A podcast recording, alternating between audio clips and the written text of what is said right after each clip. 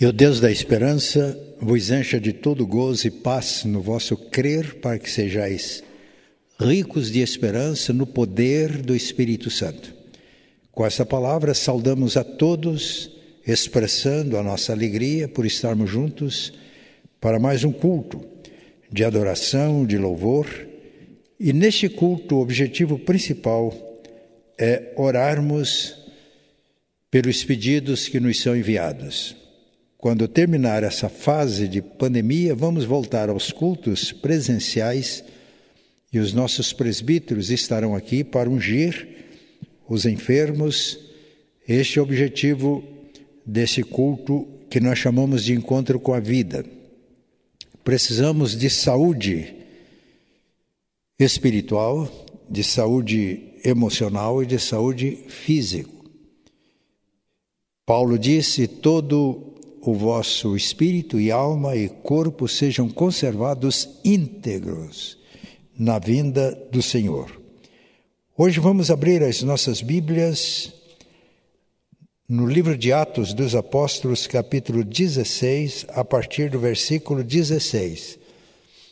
Aqui nós temos a narrativa de um acontecimento importante por ocasião da segunda viagem missionária de Paulo foi quando ele viajou até a Europa, até a região da Tessalônica. E a primeira cidade onde ele pregou e trabalhou com seus companheiros foi a cidade de Filipos.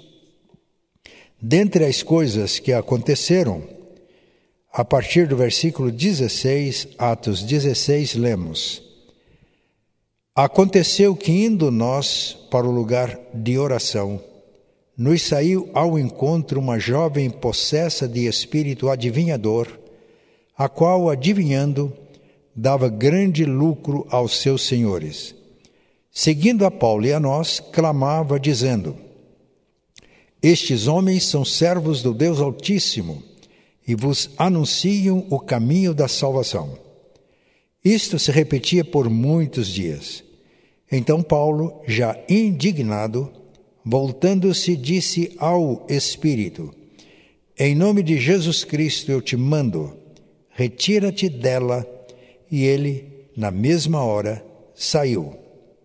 Vendo os seus senhores que se lhes desfizera a esperança do lucro, agarrando em Paulo e Silas, os arrastaram para a praça à presença das autoridades e, levando-os aos pretores, disseram: Estes homens, sendo judeus, perturbam a nossa cidade, propagando costumes que não podemos receber nem praticar, porque somos romanos. Levantou-se a multidão unida contra eles, e os pretores, rasgando-lhes as vestes, mandaram açoitá-los com vara. E depois deles darem muitos açoites, lançaram no cárcere, ordenando ao carcereiro que os guardasse com toda a segurança. Este, recebendo tal ordem, levou-os para o cárcere interior e lhes prendeu os pés no tronco. Por volta da meia-noite, Paulo e Silas oravam e cantavam louvores a Deus, e os demais companheiros de prisão escutavam. De repente sobreveio tamanho terremoto que sacudiu os alicerces da prisão. Abriram-se todas as portas e soltaram-se as cadeias de todos. O carcereiro despertou do sono e, vendo abertas as portas do cárcere, puxando da espada, ia suicidar-se, supondo que os presos tivessem fugido. Mas Paulo bradou em alta voz: Não te faças nenhum mal, que todos aqui estamos. Então o carcereiro, tendo pedido uma luz, entrou precipitadamente e, trêmulo, prostrou-se diante de Paulo e Silas depois, trazendo-os para fora, disse: Senhores, que devo fazer para que seja salvo? Responderam-lhe: Crê no Senhor Jesus e serás salvo tu e a tua casa. E lhe pregaram a palavra de Deus e a todos os de sua casa. Naquela mesma hora da noite, cuidando deles, lavou-lhes os vergões dos açoites. A seguir, foi ele batizado e todos os seus. Então, levando-os para sua própria casa, lhes pôs a mesa e com todos os seus manifestava grande alegria por terem crido em Deus. Nós já ouvimos muitas vezes a expressão Deus me deu um livramento. São situações que vivemos, situações que surgem sem que sejam planejadas, ficamos expostos a perigos e percebemos com clareza a intervenção de Deus dando-nos livramento. Aqui nesse texto, nós vamos perceber como Deus agiu nos acontecimentos e como Deus deu livramento aqui às pessoas envolvidas.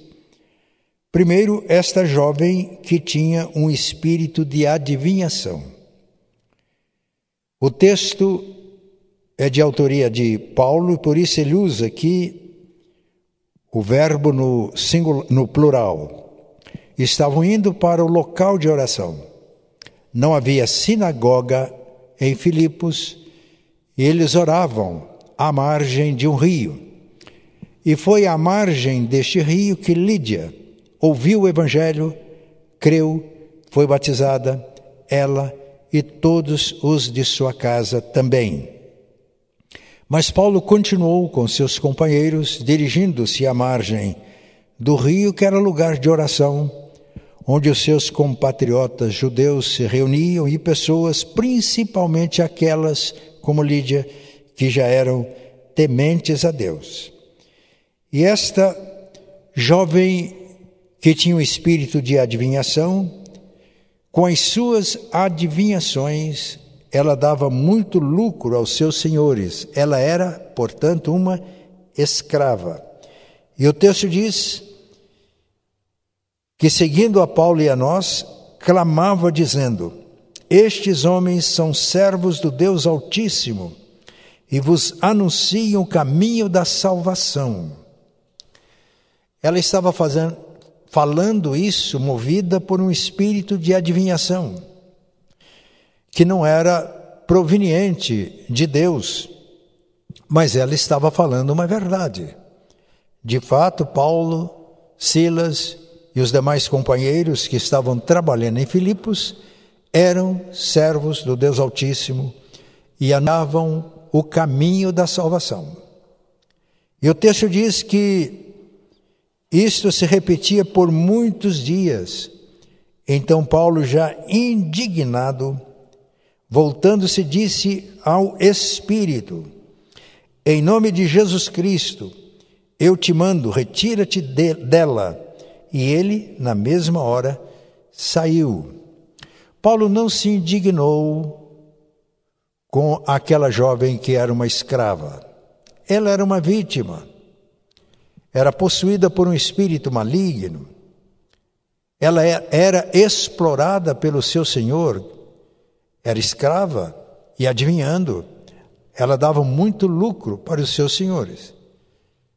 Então Paulo, depois de muitos dias ordenou aquele espírito para que saísse e na mesma hora saiu e aquela moça foi liberta de um espírito que a dominava e que era muito conveniente para os seus donos, seus senhores, porque as adivinhações rendiam muito dinheiro.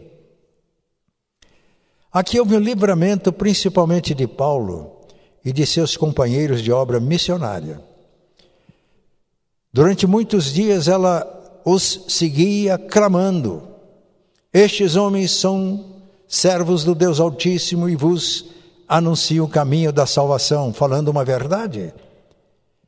Mas ela chamava atenção para ela mesma, ou o Espírito chamava atenção para si mesmo. Isso também poderia contribuir para que aumentasse a oposição ao trabalho de Paulo, Silas e seus companheiros.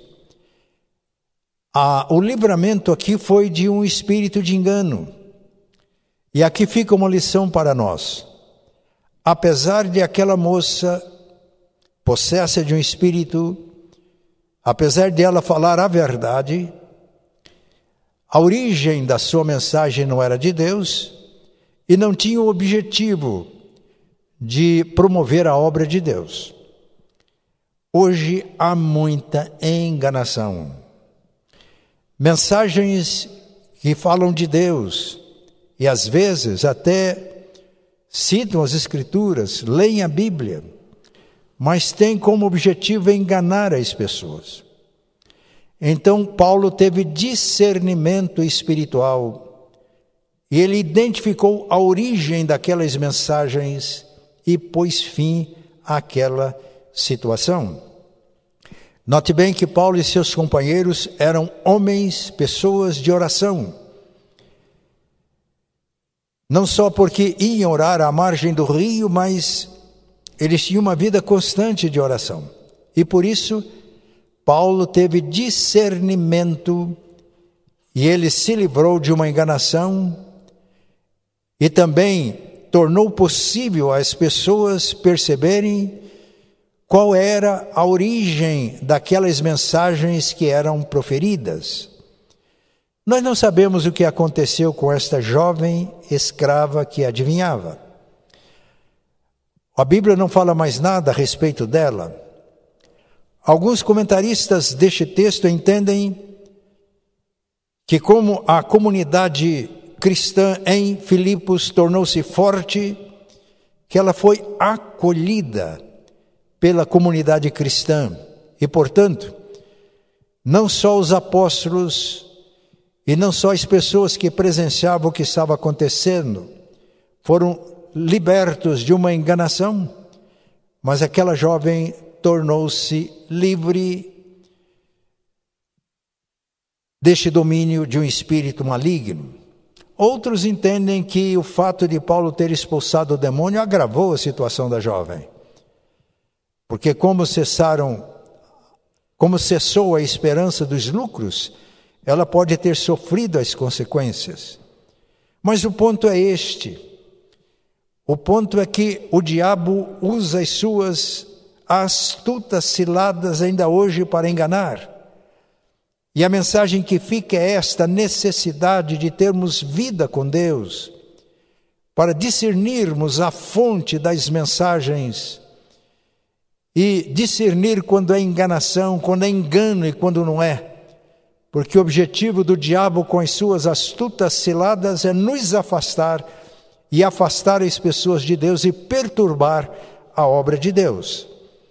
Eu creio que aquela jovem ela ficou livre não só daquele espírito de adivinhação, mas eu creio que ela foi também acolhida pela comunidade e foi liberta da exploração do seu dono.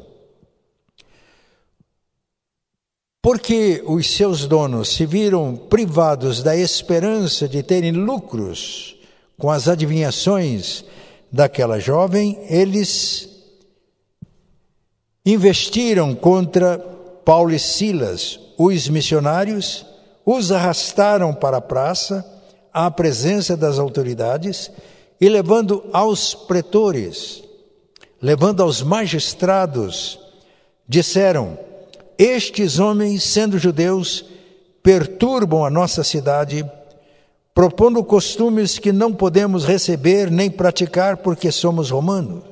Romanos levantou-se a multidão unida contra eles, contra Paulo e Silas, e os pretores, os magistrados, rasgaram-lhes as vestes, mandaram açoitá-los com varas. Meus irmãos, atitudes arbitrárias, autoritárias. Se eles tivessem simplesmente interrogado Paulo e Silas, iam descobrir que Paulo tinha cidadania romana e, portanto, não podia ser açoitado com varas sem o devido processo legal. Mas eles foram influenciados pelas pessoas que foram movidas por conveniências materiais financeiras. E depois de, de lhes darem muitos açoites, os lançaram no cárcere, ordenando ao carcereiro que os guardasse com toda a segurança. Este, o carcereiro, recebendo tal ordem, levou-os para o cárcere interior e lhes prendeu os pés no tronco. Imagine a situação de Paulo e Silas, os missionários. Foram açoitados com varas, feridas no corpo, levados para o cárcere interior, onde não havia ventilação, não havia iluminação, o lugar insalubre, e tiveram os seus pés presos no tronco. Eles ficavam numa posição que logo começava a doer o corpo, uma posição extremamente incômoda. Estamos falando em livramentos. Porque Deus, que pode todas as coisas, não livrou Paulo e Silas da prisão, dos açoites, de serem lançados num cárcere interior, terem os pés sendo presos no tronco. Deus não os livrou da cadeia, mas Deus os livrou na cadeia. Todos nós estamos sujeitos a passar por situações difíceis. Paulo e Silas foram lançados na cadeia não porque eram criminosos, mas porque eles estavam promovendo o reino de Deus. E as pessoas que se agarram aos seus privilégios, percebendo que a obra dos missionários estava trazendo prejuízo financeiro, com uma narrativa falsa, ou para usar a expressão muito comum hoje, com fake news, fez com que as autoridades açoitassem, prendessem, lançassem no cárcere. Mas há uma coisa que nós queremos destacar aqui. Jesus deu uma ordem em Mateus capítulo 28. Fazei discípulos de todas as nações. Mateus 28, 19. E o versículo 20 diz: E eis que estou convosco, estou com vocês todos os dias até o final dos séculos. Note bem que a pergunta, que a promessa feita por Jesus estarei com vocês, está ligada ao mandamento. Façam discípulos de todas as nações. Quando estamos servindo a Deus fielmente, porque servimos a Deus, enfrentamos problemas e dificuldades. Mas se os problemas e as dificuldades que enfrentamos é por causa de Cristo, é por causa do Evangelho, é por causa da justiça, ele sempre estará conosco em qualquer situação. E olha o que aconteceu no versículo 24, perdão, 25. Por volta da meia-noite, Paulo e Silas oravam e cantavam louvores a Deus, e os demais companheiros de prisão escutavam. Na carta de Tiago, capítulo 5, versículo 13, está escrito: Está alguém entre vocês sofrendo? Faça oração. Está alguém alegre? Cante louvores. Paulo e Silas, de fato, estavam sofrendo. Presos, meia-noite, cárcere interior, pés ligados no tronco corpo todo ferido dos açoites. Mas Jesus estava com eles. Eu estou com vocês, que obedecem a esta ordem de fazer discípulos, e estarei sempre. Estava com eles. Porque estavam sofrendo, eles oravam. E orando, perceberam que a presença de Jesus era muito real e encheu o coração deles de alegria.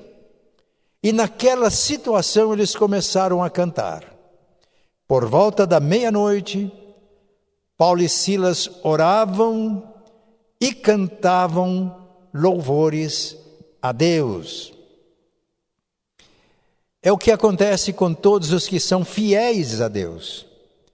Deus nem sempre nos livra da prisão, dos problemas, das dificuldades, dos açoites, mas se somos fiéis, Ele sempre estará conosco e pode transformar a situação e pode nos dar gloriosas experiências de livramento, não do sofrimento, não dos problemas, mas no sofrimento, quando enfrentamos os problemas, as lutas, as dificuldades. Versículo 26. De repente, sobreveio tamanho terremoto que sacudiu os alicerces da prisão, abriram-se todas as portas e soltaram-se as cadeias de todos.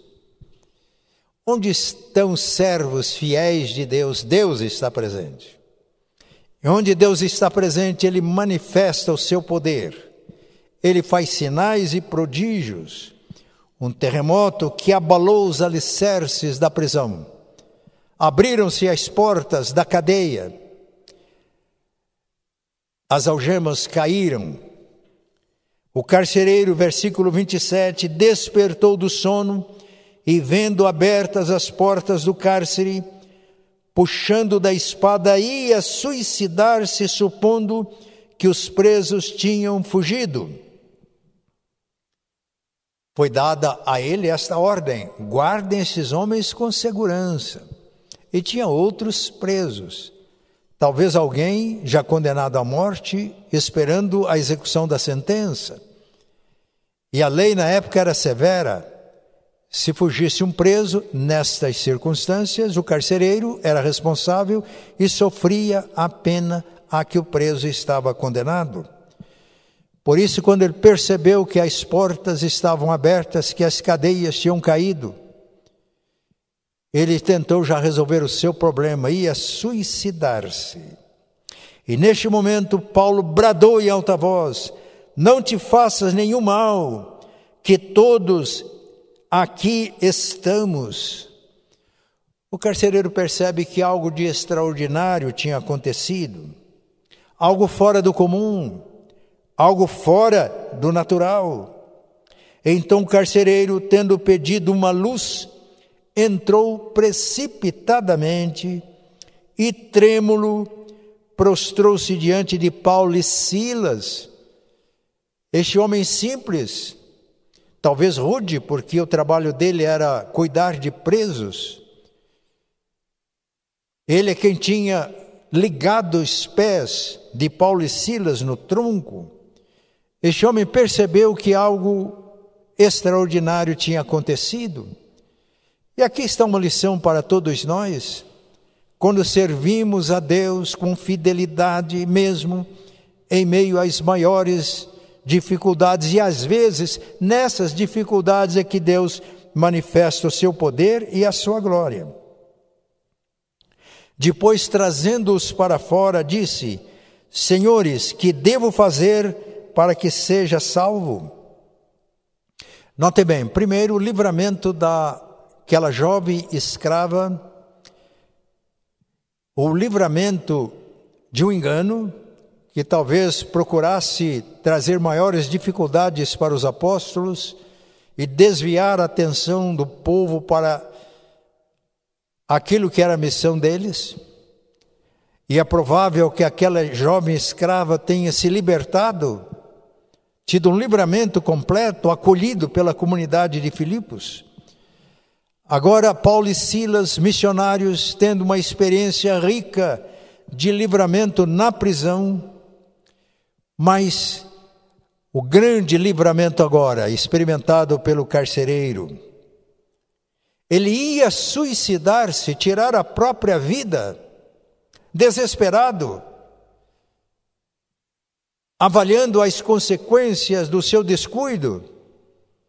Quando Paulo gritou: Não te faças nenhum mal, todos estamos aqui. E ele então, pegando uma luz, precipitadamente entrou e prostrou-se diante de Paulo e Silas, reconhecendo agora neles homens especiais. Não eram criminosos, não eram bandidos, eram de fato servos do Deus Altíssimo e que estavam ali para levar realmente a mensagem da salvação às pessoas. E depois ele tira os apóstolos para fora da prisão e pergunta: Que devo fazer para que eu seja salvo?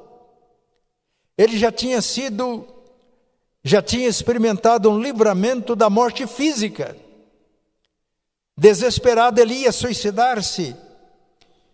E foi a intervenção de Paulo que evitou, que o livrou da morte, do suicídio. Mas agora ele percebe que o problema era muito mais sério. E quando ele faz a pergunta que devo fazer para que seja salvo, ele se vê perdido e sujeito à morte eterna. Esta morte é terrível.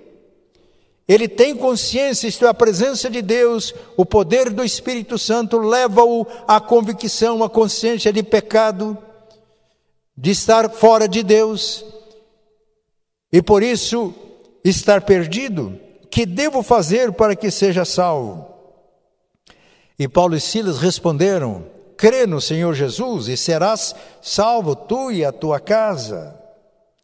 E lhe pregaram a palavra de Deus e a todos os de sua casa, isto é, Paulo e Silas agora respondem à pergunta daquele homem, mas pregam uma palavra, explicam, eles investem tempo agora na evangelização, na exposição do plano de Deus para a salvação, não apenas do carcereiro, mas de toda a sua casa, de todos os seus queridos.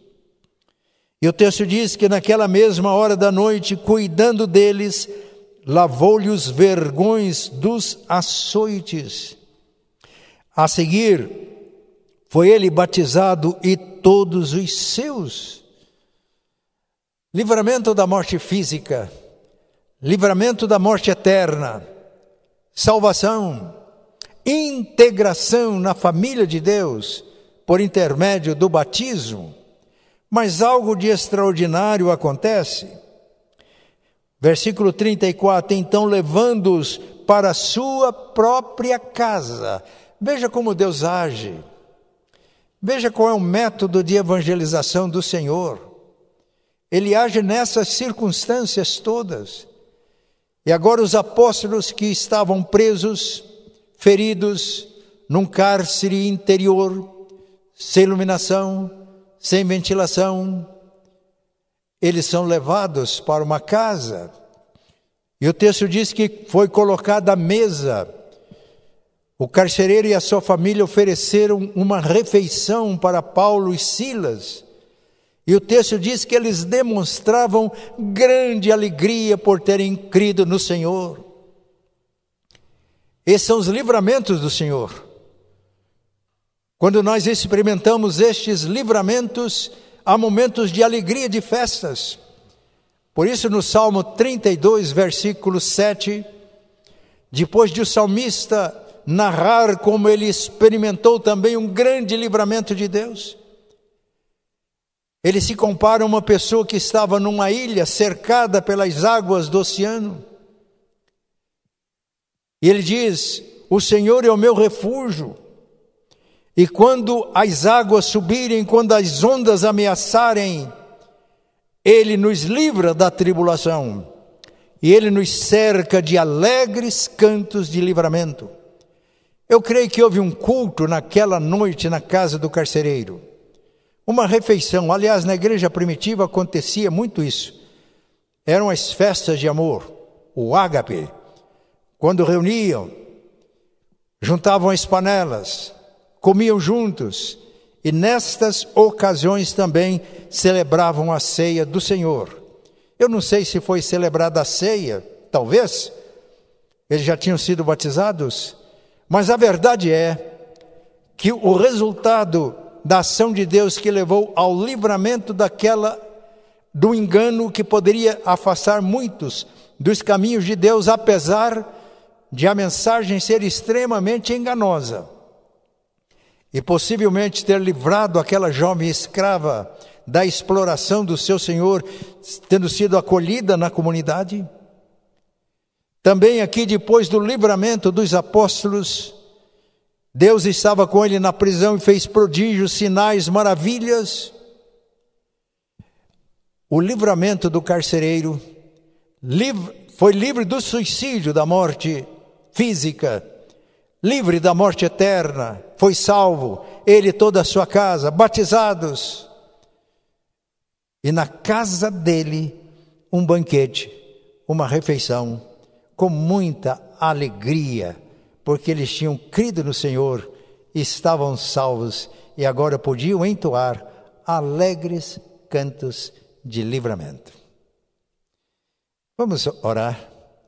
Pai Santo e bom, a Ti toda honra, toda glória e toda força. Adoramos-te na beleza da Tua santidade. Nós te louvamos porque Tu agiste no passado e temos o registro dos Teus feitos nas Escrituras Sagradas, mas Tu continuas o mesmo.